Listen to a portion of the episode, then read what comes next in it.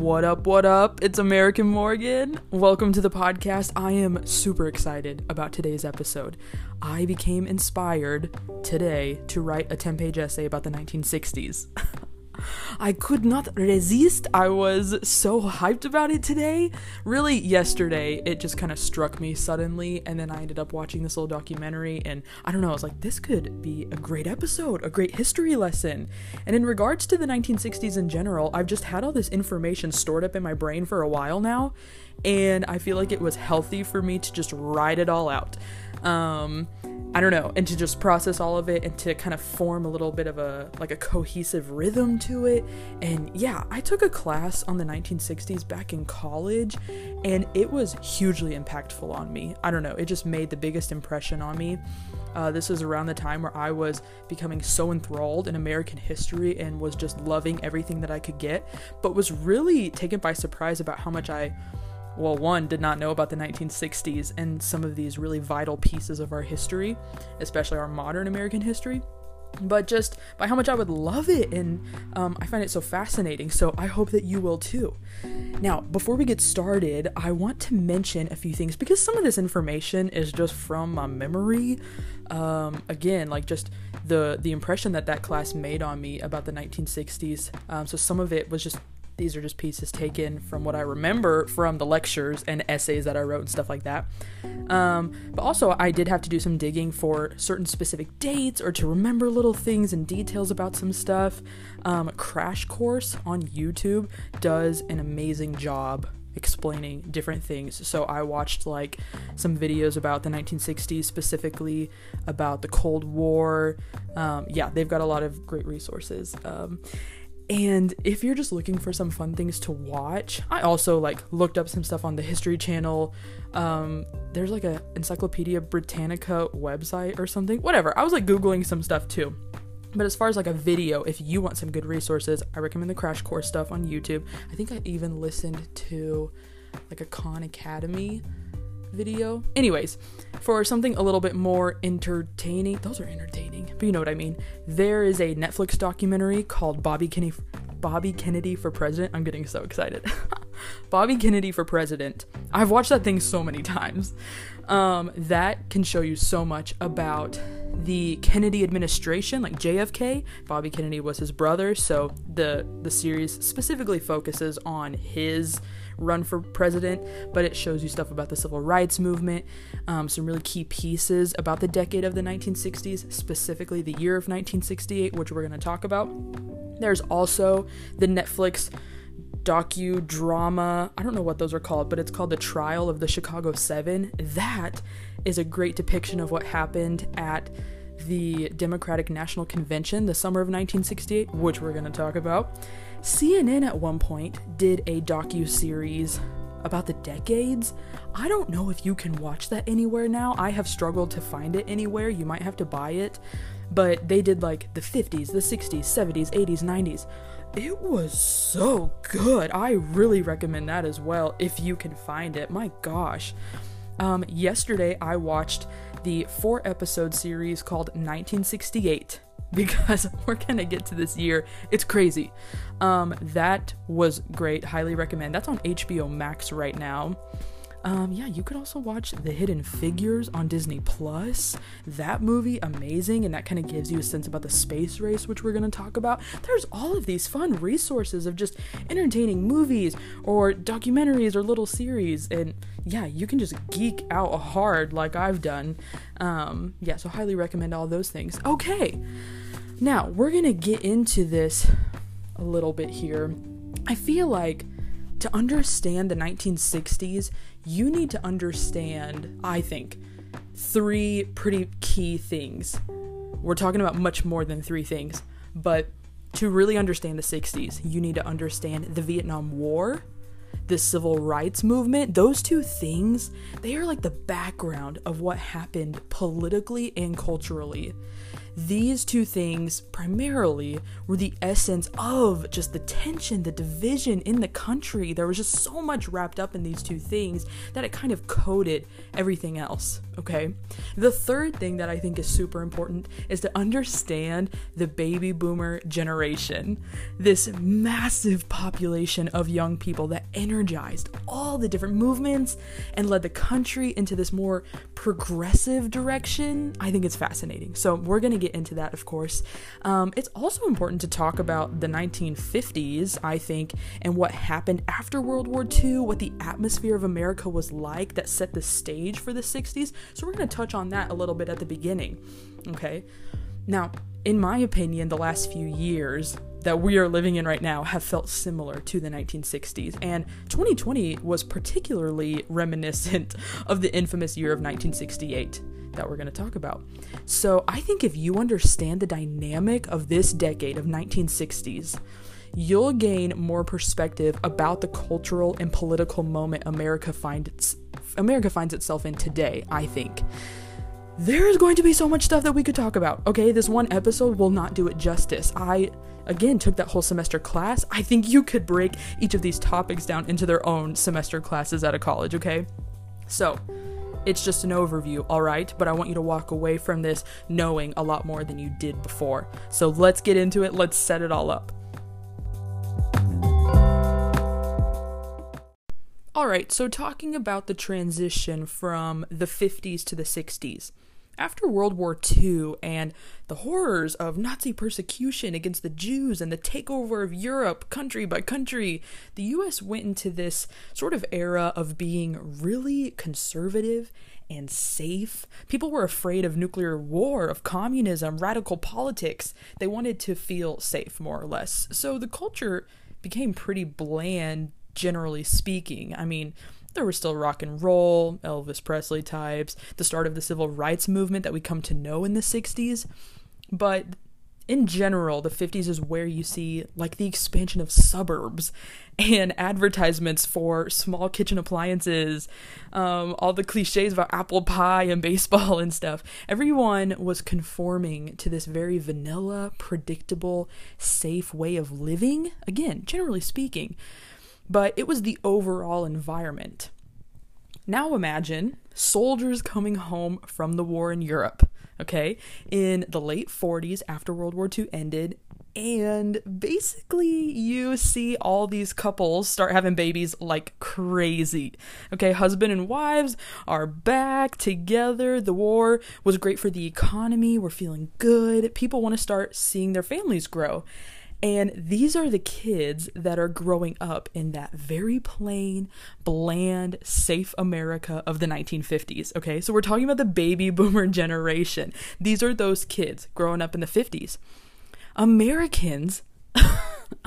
this is so crazy. Americans were having so many kids that at one point our population surpassed that of India's whatever India's was at that time, okay? This massive group of children growing up in the cookie cutter time of the 1960s. This is that decade of the 50s where there would be they're growing up in the 50s, right? And then it ends up being the massive group of young adults going to college in the 60s. After this suffocating type childhood in the era of post World War II anti communism, afraid of nuclear war, they were ready to spread their wings at a liberal university and challenge all the ways of thinking and protest and march and do drugs and listen to rock and roll. And they influence the culture. So, does that make sense? The children of the 50s who kind of grew up in that stifling environment turn into the young adults of the 1960s and everything we're about to talk about is fueled by this group. Also by a bunch of adults but like just kind of consider this undercurrent of everything going on. Massive group of young people okay? So to match this very young, very large portion of the population, in 1960, America elected its youngest president, John F. Kennedy. JFK was 43 when he was sworn into office and was replacing, ironically, the oldest president elected at that point, who was Dwight Eisenhower. who really defined that decade before in the 50s. So that's kind of another example of the country moving from an old conservative way of thinking, generally speaking, to a younger, more progressive direction. So we need to highlight uh, a moment back when Kennedy was a candidate. Okay, so during the 1960 election, there was a debate between John Kennedy and the Republican candidate at that time, Richard Nixon. Yes, he becomes president later on. This was the very first televised debate ever. And it's so normal nowadays, right? This is the very first one in the election of 1960, JFK, Richard Nixon, which was really important to use a television for this specific race in particular, too. And here's why. Kennedy was young, attractive, confident in front of the camera, and Nixon was basically the opposite. And it showed big time. Poll numbers actually showed that most people listening to the debate on the radio thought that Nixon won the debate. Most people watching on TV said Kennedy won hands down. Kennedy was smooth, articulate, charming. Nixon was literally sweating profusely underneath the lights after insisting on wearing makeup. He struggled to get his words out. He looked mean in comparison to the suave Kennedy. This debate really influenced the state of the race. And for the first time in politics, image mattered. Presence in front of the camera actually mattered. And that wasn't really a thing before. The JFK administration became known as Camelot. Maybe you've heard that term before. It was glamour and intrigue. Um, the first lady, Jackie Kennedy, she became this sort of style icon. The family in general was just photogenic and dreamy. It had like this fairy tale image. But there are a couple of important geopolitical events that happened during JFK's short presidency of just a few years. We're going to talk about those things. The United States was still in the Cold War. Now, the Cold War is a whole different topic. It spanned from 1945 to 1990. So, we're going to be touching on it a little bit. It's also going to kind of add context to the 1960s, but you could do a whole other episode just on the Cold War, okay? Uh, it wasn't a war in the traditional sense with like boots on the ground and battles, but more of an ideological war. The US and the Soviet Union, now known as Russia, were kind of competing to spread their political ideologies around the world.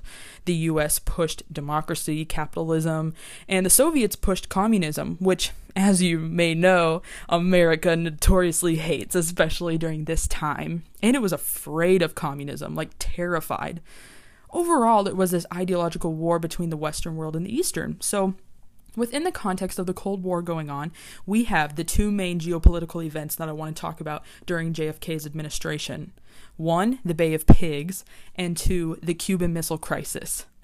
All right, so let's start with the Bay of Pigs. It happens first. This is just a few months into the JFK presidency.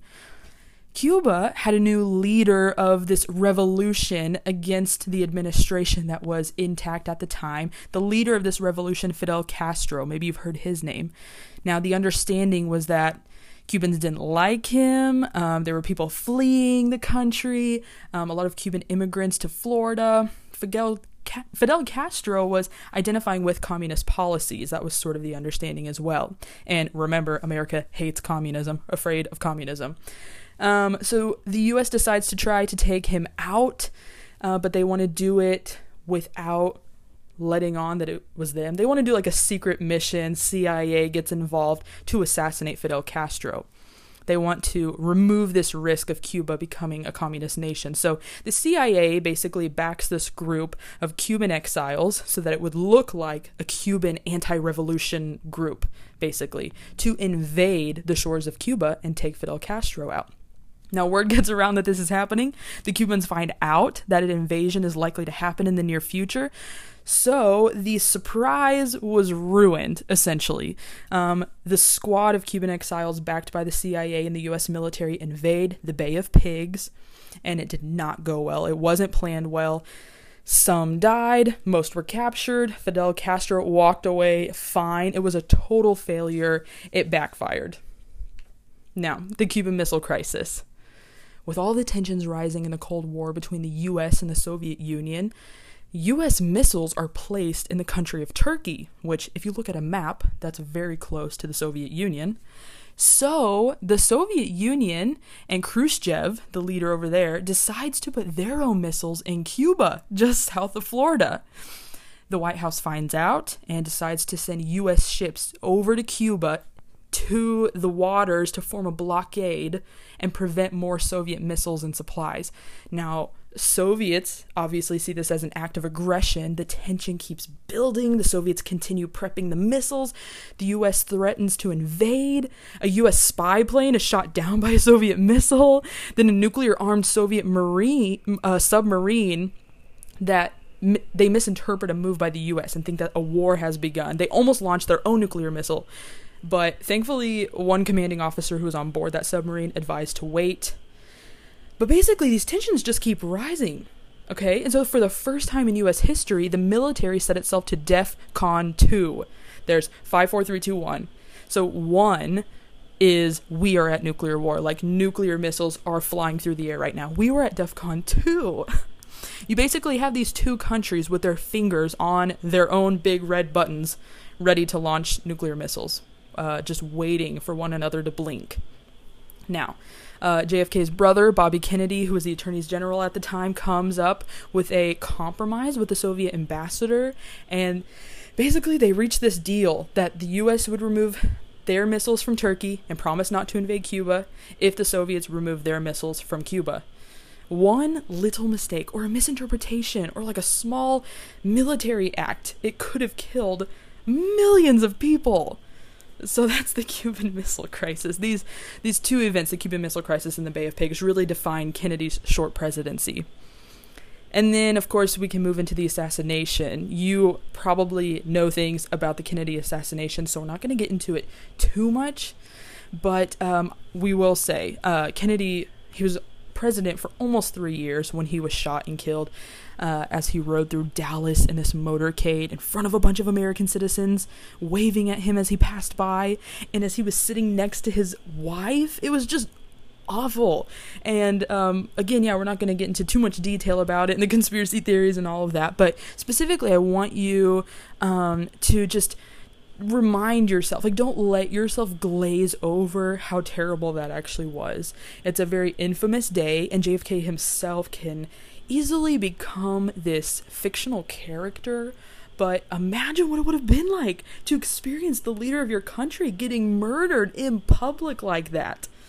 Oh, and we should mention before we get too far how crazy it is that before Lee Harvey Oswald could be put on trial for the murder of the president, because they did catch him and had him in custody. Someone shot and killed him, which leads to even more conspiracy theories than before. It's just crazy. Um, also, I will say that back in high school, this is before I even really loved American history. Like, I just didn't really care about it at the time. Um, but we did a mock trial of the Kennedy assassination, and I got to play Jackie Kennedy. And it was like this very, um, like, I made myself cry, and I did this whole performance, and a teacher came up to me later and said, like, it was really great acting and stuff. It was, it was super cool. Um, okay, so then you have the quick transfer. I just had to mention that. Um, do you remember we talked about this recently on Instagram? The quick transfer of power that happens on Air Force One. Vice President Lyndon Johnson quickly ascends to the office of the presidency. They have to transfer the power to the vice president, who's number two in line, of course, aboard Air Force One. It's so momentous. This is right after Kennedy is announced dead. So momentous and somber and really something to think about too. I mean, you have Jackie Kennedy, who was a widow as of an hour and a half before that, standing next to LBJ with Kennedy's blood on her dress. She looks like she's still in shock in the photo of them on the plane. And LBJ has his hand on the Bible, the other hand raised, and he takes the oath of office on the president's airplane. I mean, it's just, it's crazy. And so now we're going to kind of switch into President Johnson and his administration because he was president, you know, for a, that middle whole good chunk of the 60s. But before we get into his highlights, I think that we should talk about the Vietnam War.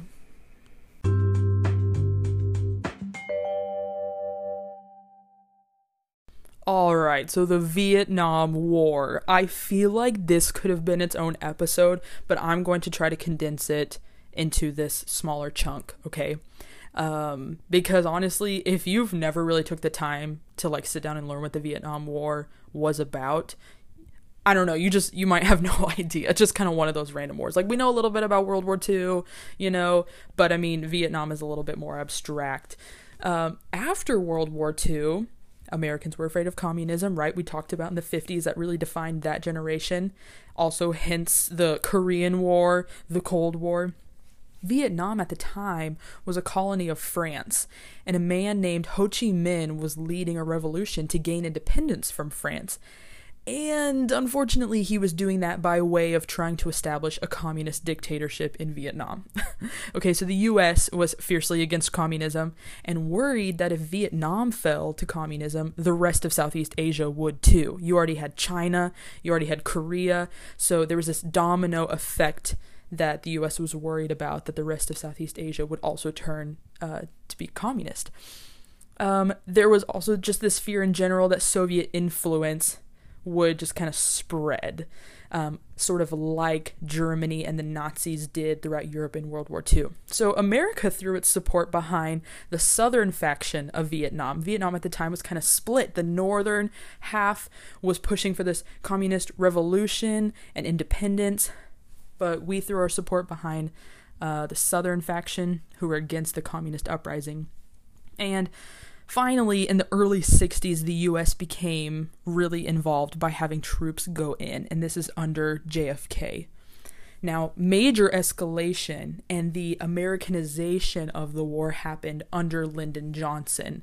Towards 1965, bombing increased. It was messy. Civilians were dying like crazy. Innocent people were dying. And the war was just dragging on. Vietnam caused many Americans to distrust their government. There was lies and misrepresentation. Uh, the Johnson administration wasn't very candid or transparent there for a while about what all was going down over on the other side of the world and how much destruction was actually taking place. More bombs were dropped on North and South Vietnam than all of the bombs used in World War II. The fighting style was very different than World War II, but early on, it was the same generals advising the military. The same old guys that you had from World War II were the same ones there for a bit who were trying to make the decisions for Vietnam. And it was just totally different. The landscape was different, the fighting style was different. The US was wildly unprepared for what awaited them in the Vietnamese jungle. This is also the first war brought into American living rooms. TV during the 1960s was extremely important. It influenced America's attitudes towards the war. Reporters went to find out the truth and record all that was going on. And now it was there for everyone to see. That wasn't the case in World War II. You know, you were just kind of being just kind of taking whatever you were given. But now with Vietnam, the reporters were actually there in real time and people could not avoid the reality of it. Young men were drafted, and if you were a student, you got a pass. So, generally speaking, the troops were from the lower class who could not afford college. The US thought that it could defeat the northern Vietnamese regime easily. We were World War champs, but the Vietnamese were scrappy and knew the land. And their commitment to the fight was just stronger. Most Americans, including the soldiers, didn't even know why we were there. The Vietnamese also, uh, there's a comparison made to them and the American soldiers during the Revolutionary War. Whenever the British came over to the colonies, they didn't know the uh, the colony's land, and at the time, the American Revolutionary soldiers were just kind of scrappy and were they were willing to do whatever it took to get their independence. That's how the Vietnam soldiers were. So the Vietnamese were fighting for their country. It wasn't necessarily just about communism. They were tough, uh, and they just they knew how to fight in their land. They knew it better. Uh, but they'd be hiding in the bushes. They'd be using tactics that we had never seen before and many innocent civilians were killed. Uh, the US just dragged it on, and eventually it was the first time that we would lose a war. The US did not leave Vietnam until 1973, so not even in the 60s, and the Vietnam War did not officially end until two years later, 1975, after losing anywhere from 3 to 4 million Vietnamese lives. So that's Vietnam in a nutshell. That was a five minute summary of the Vietnam War, but there's just so much to it, and it's going to keep coming up as we continue to talk about the 60s because, again, it was just the background of so much that was happening culturally and politically. So now we can get into a couple highlights about Lyndon Johnson. The main things that I want you to know, there's like three main things. One, he was a domineering Texan who used aggressive strong arming when working with colleagues. And for example, he'd sometimes have his aides join him in the bathroom while he was doing his business to save time. That was just kind of his personality. Like that gives you a little bit of a look at his personality. Number two, he was a political genius when it came to passing legislation. He was sort of able to ride on the misfortune of Kennedy's assassination because there was this sense of like, oh, President Kennedy wanted to get this bill passed or he wanted this specific agenda, but unfortunately he was taken from us too quickly. He never got the chance. Let's do it in his honor. There was kind of that uh, environment sort of in the beginning years of the Johnson administration, but also LBJ just knew the workings of Congress so well and was good at getting what he wanted, and it led to a bunch of great accomplishments. Like the two programs, Medicaid and Medicare. He passed a major tax cut. There was the Clean Air Act, the Civil Rights Act of 1964, which we'll talk about, the Voting Rights Act, which we'll talk about. He signs the Economic Opportunity Act, which created the Office of Economic Opportunity and beginning the war on poverty. His legislative agenda was known as the Great Society, kind of like Franklin Roosevelt's New Deal after the Great Depression. And side note, President Johnson actually really looked up to and loved FDR. So, yeah, there was just so much he was able to get done during that time. And remember, he finished out JFK's term. And so in 1964, he was elected president in his own right and technically could have served two four year terms in addition to the rest of Kennedy's term that he finished out but he did not serve two full terms afterwards. And that brings me to my next point. The third thing that you should know about LBJ is that the Vietnam War devastated him. It was under President Johnson that the war in Vietnam really escalated and became Americanized, that term that we used earlier, where we really took the reins uh, where we took the reins of a horse that did not belong to us. There's stories of Johnson waking up throughout the night, making calls to generals and getting status updates and reports about the soldiers. And one written account describes him stepping onto the plane where a bunch of new draftees were being sent to the war. Johnson thanks them and expresses his remorse with tears in his eyes. And it was this moving moment and characterized his feelings towards the war. And it was kind of a more personal side to it that not a lot of people saw he inherited the war in Vietnam. And he did make a lot of the defining decisions that shaped the war, and we could talk all day about how US pride and arrogance and refusal to admit weakness or defeat caused more lives to be lost and a longer war in general. But LBJ specifically was devastated by the weight of all of it, so much so that he decided not to run for a second term.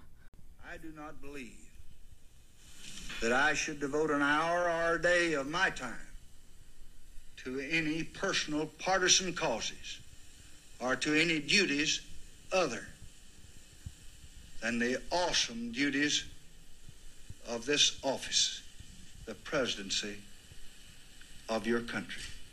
Accordingly, I shall not seek and I will not accept the nomination of my party for another term as your president. Okay, so this is a huge deal. I mean, this has happened before. There were like seven other presidents who chose not to run for re-election, but he was the only one that he's He's the only one that's done it since Harry Truman in 1952. But basically, what he's saying there, he didn't want to worry about campaigning and the political scene when there was this huge problem that was taking a toll on him, taking a toll on the country. He was worried about it and trying to fix it. So he didn't feel like it was uh, worth his time or you know, just didn't want to run for a second term. Whether it was just because he was like so stressed out about it and just couldn't bear another four years, that was obviously part of it, but also just didn't want to take his attention away from it. At least that's how he explained it to the American people there. That was an address to the country on TV. He's yeah, one of the only presidents do, to do that in modern history. Um, it's very rare for a president not to seek another four years if it's available to them. But the realities of war, the decimation of Vietnam, and the deaths of innocent lives and young American soldiers stripped LBJ of that desire to keep the office. Now, as we get closer to the infamous year of 1968, which is also the election year that Johnson chose not to participate in, before we get to all of that, we should talk about some of the different movements that define this era. Okay, so one of the more prominent efforts was the anti war movement, fueled by the horrifying images and reports of the, the, Vietnam War that were suddenly in the face of everyday Americans. It should be noted that most Americans supported the war throughout most of the 60s and didn't really begin disputing it till the late 60s, early 70s, but nonetheless, the anti war movement carried by that young baby boomer generation, gained national attention and helped steer the narrative. We should also pause to recognize the group known as Yippies. Kind of like political hippies. Uh, yippies were members of the political group Youth International Party that was famous for being countercultural, pretty radical, and all about free speech and ending the war in Vietnam. There was the women's movement, which was huge and led to the Equal Pay Act of 1963. The student movement, there's this example of um, Columbia University in New York City where the students just kind of took over campus um, and like uh, they they filled the rooms and like professors were booted out and like this huge kind of takeover of the campus. If you have time to look up that, you should. There was a movement for gay rights and generally so many different pushes to expand human rights. Arguably, the most impactful, most notable movement was, of course, the civil rights movement, which technically began in the 50s. Rosa Parks' protest on the bus was 1955. The Montgomery bus boycott was 1955 to 1956. This is where African Americans refused to ride the city buses, and it led the Supreme Court ordering Montgomery to integrate its bus system. This is also in the 50s, the first time Martin Luther King Jr., a young pastor, steps onto the scene. He was one of the leaders of the boycott. So that was the 1950s. The 1960s is really when things take off in the civil rights movement. In the early 60s, we see sit ins throughout southern states where black people would sit at the whites only lunch counters and silently protest. They were often harassed, beaten, and ridiculed. We see freedom riders who protested segregated bus terminals and attempted to use white restrooms and lunch counters. The freedom rides experienced horrific violence from white protesters and attracted national attention and Again, we need to emphasize the importance of television during this time. People could not avoid the images that they were seeing on TV. Maybe you've heard of Governor George Wallace preventing black students from registering at the University of Alabama until Kennedy sends the National Guard. 1963, the March on Washington, where a quarter of a million people advocate for jobs and freedom. Um, we should also say 1963 is really when JFK starts to care more about the civil rights movement because before that it just wasn't really on his mind. I mean, he was obviously preoccupied with that stuff going on with Cuba, but um, in general, it just wasn't something that he was super concerned about. So, more national attention is gained, and then you have this March on Washington. This is where MLK gives his iconic I Have a Dream speech. Later that same year, there's the bombing of an African American church that kills four young girls, and this sparks protests and riots. And we see the passage of the Civil Rights Act of 1964. The law prevented employment discrimination due to race, color, sex, religion, or national origin, and it ended segregation in public places. It was huge. And the March on Washington helped spur that on. Then we see the civil rights leaders and protesters walk from Selma, Alabama to Montgomery, the state capital. It took them almost three weeks because police blocked them and attacked them, and a court ruled in their favor to continue, so they finally make it to Montgomery. We see this lead directly to the signing of the Voting Rights Act of 1965, which prevented the use of literacy tests as a voting requirement. Later, Johnson signs the Fair Housing Act of 1968, providing equal housing opportunity regardless of race, religion, or national origin. There were major accomplishments in the 60s for civil rights. There was also a lot of violence and division and details of different events that just we're not touching on right now. There's so much. The Black Panthers, Malcolm X, John Lewis, the NAACP. There's a story of Olympic sprinters who maybe you've seen. Um, they're raising their fist. One of them got first place, another one got third, I'm pretty sure. So the gold and bronze medal, and they raise their fists during the singing of the national anthem, they end up getting banned from all Olympic activity. And they knew that there was a risk of that happening, but they chose to stand in solidarity with what was happening in the US. But one of the darkest moments of the civil rights movement in this decade is the assassination of Martin Luther King Jr., which now brings us to the topic of the year 1968. This was the year that felt like the culmination point of everything going on. You had a very divisive presidential election. Johnson dropped out of the race. His VP was seeking the Democratic nomination, but kind of felt like a puppet for Lyndon Johnson. JFK's brother, Bobby Kennedy, uh, entered the race and was running on the advocacy for a variety of social issues and had a really good shot at becoming the second Kennedy president. 1968 was really significant in the ramping up of the Vietnam War. The racial tension and violence was still very prevalent, and so much so that we saw the assassination of Martin Luther King Jr. in Memphis. The night before he was shot, he made a speech at a church that was known as the Mountaintop Speech. It's probably my favorite speech of his. I'm going to play a little clip of that. I don't know what will happen now.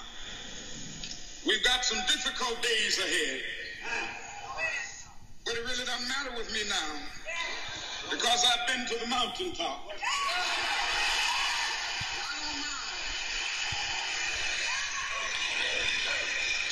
Like anybody, I would like to live a long life. Longevity has its place. But I'm not concerned about that now. I just want to do God's will. And he's allowed me to go up to the mountain. And I've looked over and I've seen the promised land. I may not get there with you, but I want you to know tonight that we as a people will get to the promised land. Okay, I will always be willing to play that speech on demand. I think it's just so moving. It's uh, insanely prophetic because, of course, the next day he was shot and killed. He did not make it to the promised land, quote unquote, with them. Um, it's incredibly moving. I love all the different parallels between him and Moses. Um, but his murder sparked nationwide outrage, obviously. Um, and then fast forward, Robert Kennedy, the brother running for president, is shot and killed the night he wins the California primary. So, two cultural political leaders fighting for positive change in the country murdered a couple months apart from each other. This brings us to the chaotic, violent Democratic National Convention in Chicago that summer. This is what I referenced to the Netflix documentary, The Trial of the Chicago Seven. These are the uh, conventions that nominate a candidate for the party, so who will run for the November election. Inside the convention hall, you had crazy divisions among the party. One of the candidates, um, Bobby Kennedy, had just been killed. there were passionate differences on what to do about the Vietnam War, people wondering if Vice President Hubert Humphrey would just be a Lyndon Johnson 2.0 um, like reporters and delegates were physically getting pushed around. The tensions were so high. And then outside the convention hall, you had what later became described as a police riot. Remember the Yippies?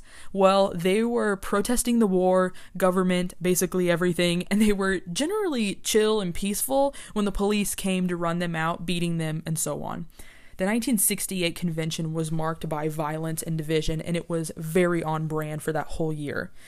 1968 saw the Olympics held in Mexico City, which I referenced a second ago with the sprinters protesting, uh, but also student demonstrators outside were killed by the police. There were violent protests in Czechoslovakia and France that year.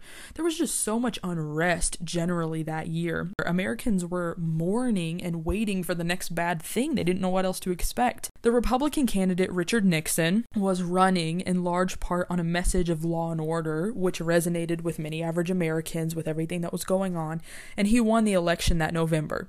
That's right. The sweaty guy from the first televised debate against JFK achieved one of the arguably greatest American political comebacks and became president after LBJ. 1968 thankfully ended on a positive note, which brings us to the space race and a few final thoughts about the 60s.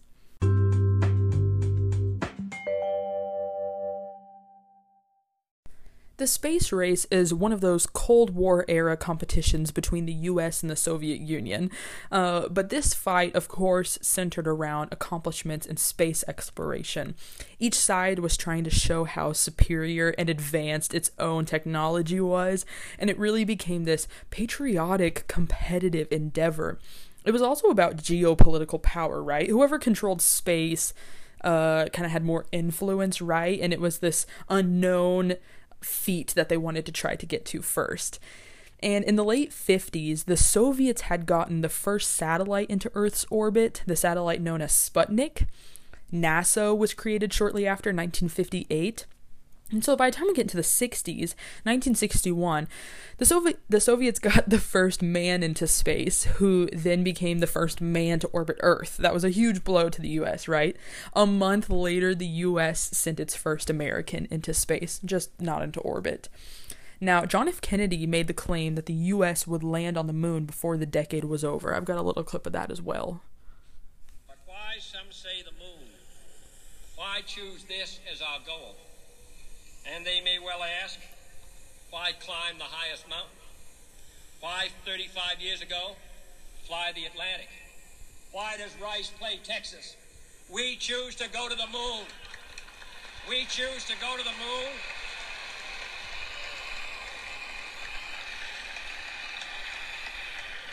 We choose to go to the moon in this decade and do the other things, not because they are easy, but because they are hard. Okay, yeah, so he says decade, like decade, um, but still, nonetheless, a point was made. He wanted, uh, he kind of commissioned the country to get us to the moon before the decade was over. So, for the next few years, both countries continued researching and testing, and there were different setbacks. And in the final days of that infamous, tumultuous year of 1968, NASA successfully launched Apollo 8, the first manned space mission to orbit the moon. So that was that hopeful, positive ending to the terrible year. You should Google the Earthrise photo from Apollo 8 if you can. Um, it's beautiful and moving. And then just seven months later, the Apollo 11 landed on the moon, and Neil Armstrong became the first person to walk on the moon's surface. And as JFK commissioned, but sadly did not get to witness, Americans made it to the moon before the 60s were over, 1969. Now, to round out this discussion about the 1960s, I love music, and I think it would be valuable to mention key artists who influenced uh, the culture and created music that influenced a generation. Of course, you had progressive rock that was so demanding in the way that it brought attention to political issues. I'm talking about Bob Dylan, the Beatles, Creedence Clearwater Revival, and then in general, you had the Rolling Stones, Jimi Hendrix, the Beach Boys, still had some Elvis Presley in there. And then the massive impact of African American artists who were so bright and beautiful and charismatic. I'm talking about James Brown, Aretha Franklin, Marvin Gaye, Nina Simone, Sly and the Family Stone, Henry Belafonte, Sam Cooke, Ben E. King, Mahalia Jackson, Diana Ross and the Supremes. There's so many. This was such a great decade for music. And we also talked about the influence of television with reporters and the news broadcasting. You had Walter Cronkite, Mike Wallace. There were these iconic TV shows as well, like The Dick Van Dyke Show, I Dream of Jeannie, Bewitched, Leave It to Beaver, The Tonight Show with Johnny Carson. And then movies, there was The Graduate, Guess Who's Coming to Dinner, and In the Heat of the Night. Both of those were pretty uh, politically progressive. They were bringing attention to racial issues. And In the Heat of the Night won the Academy Award in 1968, which was super cool. There's Breakfast at Tiffany's, To Kill a Mockingbird, Funny Girl, Easy Rider. This decade saw directors and singers push the limits and call attention to injustice. It was such a vibrant time, it was so expressive.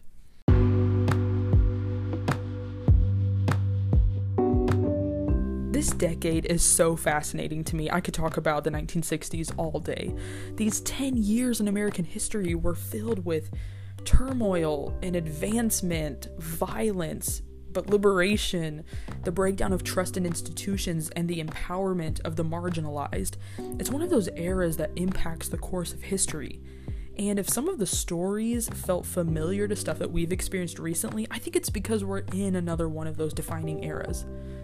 May we avoid the mistakes of the past that are easier to see now and spur one another on in love to fight for a good cause. I'm Morgan White, and I approve this message.